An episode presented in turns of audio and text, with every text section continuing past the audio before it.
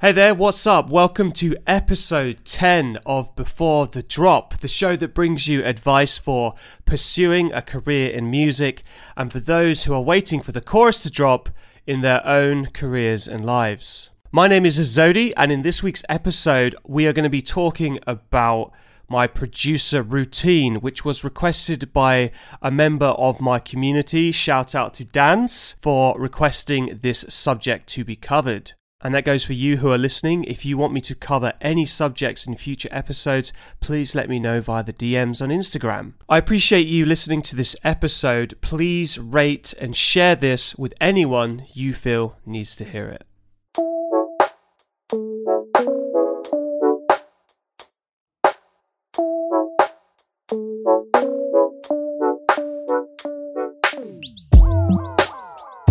My producer routine I'm going to break this episode down into different segments how I started, how I am now, and then I'll talk about my daily routine and then also my weekly routine and some advice and tips that should help you with your own careers and lives. When I started production, it was initially to record my old band demos and it was there to support the band. The band was my primary focus and to be in a successful band was the end goal. When I started out, there was no routine. It was very sporadic here and there, a couple of hours on my days off, a couple of hours maybe just before work as I did later shifts.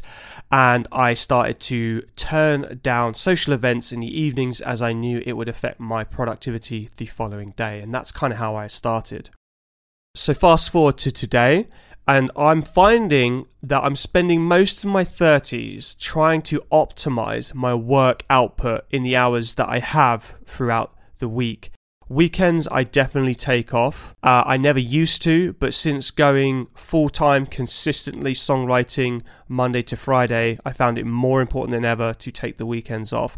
Generally, you know, here and there on a Sunday afternoon or evening, I find myself getting bored and start planning for the week ahead and start dabbling with like smaller tasks. Use this podcast episode as additional ideas to your already existing routine and give you a rough guideline. So just remember, we're all different. Some of this is going to work for you, some of this isn't, and it's about applying different techniques, okay? Be open to your routine changing and evolving over time, like mine did. Don't resist the feeling of change. You know, if you feel that the routine is just not working for you anymore, which it does, it does change, you need to accept that and come up with new ideas to shape your routine. Otherwise, if you try and force something, especially a routine, a daily thing, um, you're just going to put more stress on yourself, more pressure on yourself, and beat yourself up. And the last point I want to make before we dive into my routine is we want to build a routine so we can experience the repetition of doing the same songwriting or production tasks day in, day out. Simply as I can put it, that is how you get better. There is no magic formula or hacks. It is just persistence, grit, and repetition of the same thing day in, day out. Generally, if you're looking for quick wins or hacks, this isn't the path for you. You need to love the process to gain any kind of expertise in a skill. There are no shortcuts. End of. This whole journey is meant to be boring at times. It's meant to be frustrating and confusing. This is all part of the process. The more we do it, the quicker we learn, and eventually we climb out to the next level. And let me reiterate that point again. The more we do it, the quicker we learn, and eventually we climb out to the next level. The first thing I'm going to talk about is my alarm. uh, I generally wake up between 5:30 in the morning and 6 a.m. I use the Sleep Cycle app, which I've been using since about 2013. And what it does is it finds kind of like the lightest point of your sleep within 30 minutes. I don't know the technology or how it works. It can kind of sense you're moving or you're breathing. I used to use like a standard alarm and I just found it quite um it's quite shocking, isn't it? That alarm sound, it's so brutal sometimes, whereas this alarm it kind of fades in, it's a bit more gradual. One great thing about the app that is absolutely hilarious is it does record you snoring and sleep talking. so that's always amusing to listen to if you're interested. The next thing after that, once I'm awake, is I try my hardest not to take my phone off airplane mode for at least 30 minutes to an hour. Waking up straight away and then turning your phone on with all those notifications it puts you into this hyper state of alertness and sometimes panic. And um, i learned the hard way in fact um, when the youtube channel started to blow up and i hadn't turned off all the notifications i was getting on each video i remember one day i woke up i checked the phone within five ten minutes of waking up and i got a proper hate comment proper hate comment and can really set the tone for the rest of the day, I would just urge you not to switch your phone off airplane mode for at least half an hour, 60 minutes. Give yourself time to wake up properly. So after that, once I am awake, I prepare a protein shake every morning and I hit the gym for about an hour. This is four times a week, and then one of the days on the Tuesdays, I have a personal trainer. Um, I personally never stepped foot in a gym until COVID happened. I just I just didn't care for it at all. Um, and it wasn't until the whole lockdown thing that I got much more kind of conscious of my health and my well-being. So I started to go to the gym, and that was a small habit. I used to go once or twice a week for maybe half an hour, and I built on that habit and developed it further and further. And then now, two two and a bit years later, uh, I'm there for an hour, four days a week. I cannot stress enough the benefits of going to a gym. It just helps you with focus throughout the day.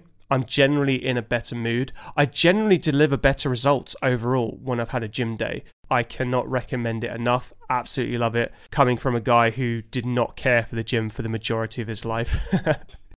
Once I get back um, from the gym, the first thing I do is practice some breathing exercises for about a minute.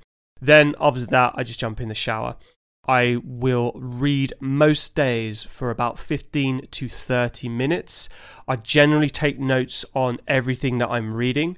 Uh, for some reason, I don't know if you have this, but it just doesn't seem to effectively go in if you just listen to a book. Generally, these books are focused on self development, business, um, marketing, stoicism, career based stuff.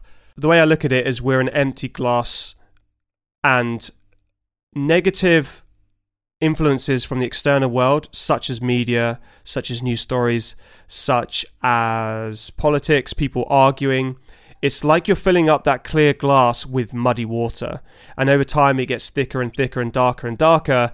Uh, and it starts to play on your productivity and just you generally as a human. You know, you become more anxious, you become more angry, you become more concerned and worried. And what you want to be able to do is fill that glass up with clear, pristine water. And generally, I find that's going to come from positive books such as career building, uh, stoicism, being surrounded by good people that you can trust who are generally a positive, a radiator in your life. And that's kind of what I'm balancing all the time, generally, especially with social media. Once that's done, I read a list of tasks that I've written down in a notebook the night before. I decide which will need the most of my energy and focus, and also which one will drive me closer to my end of 2022 goal regarding my career. I have a PDF that I write at the start of every year that has a list of all my end of year goals, and I refer to this every day to help as a guide to know if I am on the right path, I highly recommend you do it for yourself. I'll have 5 to 10 business goals that I want to achieve by December 2022. I also have destructive habits so I can check myself and be aware that I'm doing it. And then I have habits that I want to implement and learn within my year. So, a good example say, one of my business goals is to have 100 songs being pitched to the K-pop companies, just 100 songs. That's something that remains completely or mostly in my control and it's something that I can work towards to hit by the end of the year. I tend to aim a little bit higher with these goals, so at least if I fall short of them, I know that I've aimed fairly high as well and got a good result. Another goal is to have 52 episodes of this podcast online by the end of the year maybe a certain amount of recurring artist clients or a certain amount of YouTube videos that I can put out. This is the sort of stuff that you can kind of aim for that's realistic. It remains mostly within your control. What you don't want to be doing is setting goals that remain out of your control and aren't tangible. Or, for example, I want to be the biggest brand on the internet. It's like, well, how do you measure that? You know, is that a tangible number that you can follow? I fell into the trap of doing was going, I want 50 cuts by the end of the year. Well, cuts are completely and utterly decided by so many different external factors that remain out of your control. So you have to be very careful of that. So I would recommend for you is to write five to 10 business goals that you can mostly control by yourself and just aim higher than you usually think you can do. If you hit it, absolutely amazing, great. And if you don't, you're still hit really high because the goal was high in the first place. So, once I've gone back to my daily list of tasks, I start the day around half eight in the morning to about 9 a.m. Mornings are my best and most focused hours. I get the hardest, most draining tasks done first, which are usually, you know, creative tasks such as songwriting, production, or creating content. My songwriting work will bounce between generally, I don't know, like K pop pitching and then writing songs for my clients. I do the busy sort of jobs and less draining tasks, such as emails, calls, and that follows lunch in the afternoon. Thing that I learned that did have quite a big impact in my daily routine was to prepare lunch with um, fresh ingredients. Uh, and maybe mix it up on a Wednesday and, and do something like a sandwich that I bought from a supermarket, whatever. The reason being is I actually found in my situation that I have intolerance to certain foods, and if I was to eat those foods that contained the ingredients that I was intolerant to, I would often slow down throughout the day and I'd feel awful, bloated, and sort of sluggish, and it would affect my productivity. It would affect my work. So I try to create something fresh every day. The best way to describe it is I generally feel lighter after lunch and I can still keep a good part of my focus going up until the evening. I try to wrap up around 5 6 p.m. When I stream on Tuesdays, those are the longest days and I'll end up wrapping up about 7 7:30 p.m. From there, after about 6 p.m., it is really all about chilling, like forcing myself to chill. so I try to avoid my phone and I leave it in the other room. It's just too easy, isn't it? It's just too easy just to pick up your phone and start scrolling or responding to emails and, and you just don't want to do that, especially if you've had quite a full on day. And now something else to consider as well is that I live in the UK and you got to consider that we are a few hours ahead of America and America is starting to wake up and get work done when our day is finishing. There's most likely going to be an influx of messages coming through when my day's finishing, and it's not good to really respond to these messages or interact with them after a full day of hard work. The way I chill is generally I'll watch Netflix or I'll play video games. Generally, video games that aren't too strenuous, basically competitive gaming. Like the last thing you want to do after a hard day's work is competitive gaming. I just want to do games that are simple, straightforward, like Diablo 3, uh, World of Warcraft, within reason, of course. And then I try to go to bed about half 10 in the evening and I do a little bit of reading just before bed. Most of my energy is on the Monday and it declines as the week progresses. Most important work is always at the start of the week. Now, I can't control this all the time. Obviously, this fluctuates from week to week depending on who emails me and what comes through, but that is my target. I use Wednesdays to focus purely on content and business tasks as opposed to the songwriting. And I'll actually leave my studio and hire out a co working space in the centre of Brighton just to kind of break it up, you know, and have a bit more of a social side to it as it's quite isolating being on my own.